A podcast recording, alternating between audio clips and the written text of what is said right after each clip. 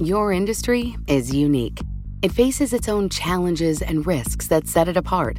That means choosing just any insurance company just won't cut it.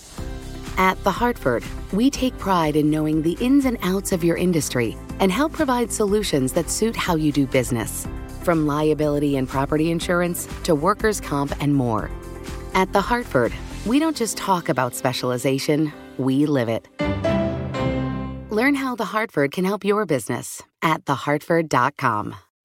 Collaborate for a greener future at the Bloomberg Green Festival, a groundbreaking celebration of the thinkers, doers, and innovators leading the way. From design and culture to technology, science, and entertainment. Hear from inspirational speakers and immerse yourself in climate solutions. July 10th through 13th in Seattle. Title sponsor Amazon. Official airline Alaska Airlines. Get 20% off using promo code Radio20 at BloombergLive.com slash Green Festival.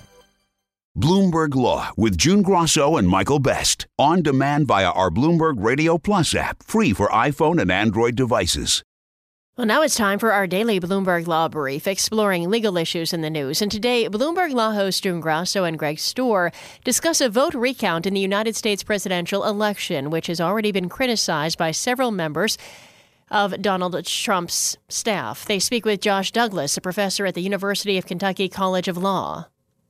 Josh, even if there's no smoking gun, is there anything wrong with going through with recounts allowed by law in order to provide certainty, especially when you had an election campaign where there was evidence of hacking and interference by other countries? Well, there's nothing legally wrong with it, and certainly they're within their right to request the recount. I think it is concerning that there's continued questions about the legitimacy of the process and the legitimacy of the result. What I fear is that this recount business is taking the focus away from areas where I do think there are actual problems with the election system that need to be fixed. So, uh, although uh, you know I don't think the recount's going to go anywhere, uh, and they're within their right to request it, I think we should be focusing on on bigger problems. Josh, what would we learn from a recount? What, uh, how is it that the count may may come out differently the second time around? The recount will be done at the county level in each of the states. Uh, and so, take Michigan, for example, which uses all paper ballots. Um, Wisconsin's a mix of, of all paper and, and, some machines that don't have a paper trail.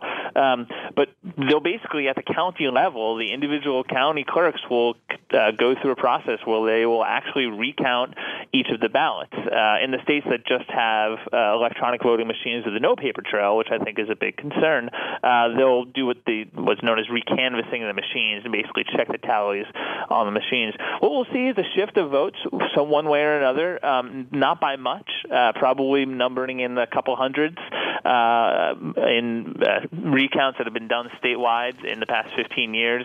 The margin typically only shifts by a few hundred votes, um, and so you know that's what we, we're going to learn is uh, a, a, more accurate count uh, done at the county level uh, to declare how many votes each candidate received.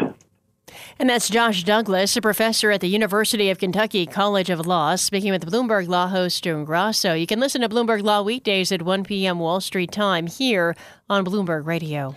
Now, among the top stories from Bloomberg Law, a venture capital investor has sued Theranos, claiming that CEO Elizabeth Holmes lied about its blood laboratory technology.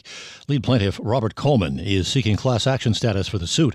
Theranos closed its labs after regulators found multiple failure to meet standards. The company also had to correct tens of thousands of patient results. And that's this morning's Bloomberg Law Brief. You can find more legal news at BloombergLaw.com and BloombergBNA.com. Attorneys will find exceptional legal research and business development tools there as well. Visit BloombergLaw.com and BloombergBNA.com for more information. You can listen to Bloomberg Law weekday afternoons at 4:30 p.m. Eastern in New York on Bloomberg 1130, in Boston on 1200 AM and 94.5 FM HD2, in San Francisco on 960 AM and 103.7 FM HD2, and SiriusXM satellite radio channel 119. Your industry is unique. It faces its own challenges and risks that set it apart. That means choosing just any insurance company just won't cut it. At The Hartford, we take pride in knowing the ins and outs of your industry and help provide solutions that suit how you do business. from liability and property insurance to workers' comp and more. At The Hartford, we don't just talk about specialization, we live it. Learn how The Hartford can help your business at thehartford.com.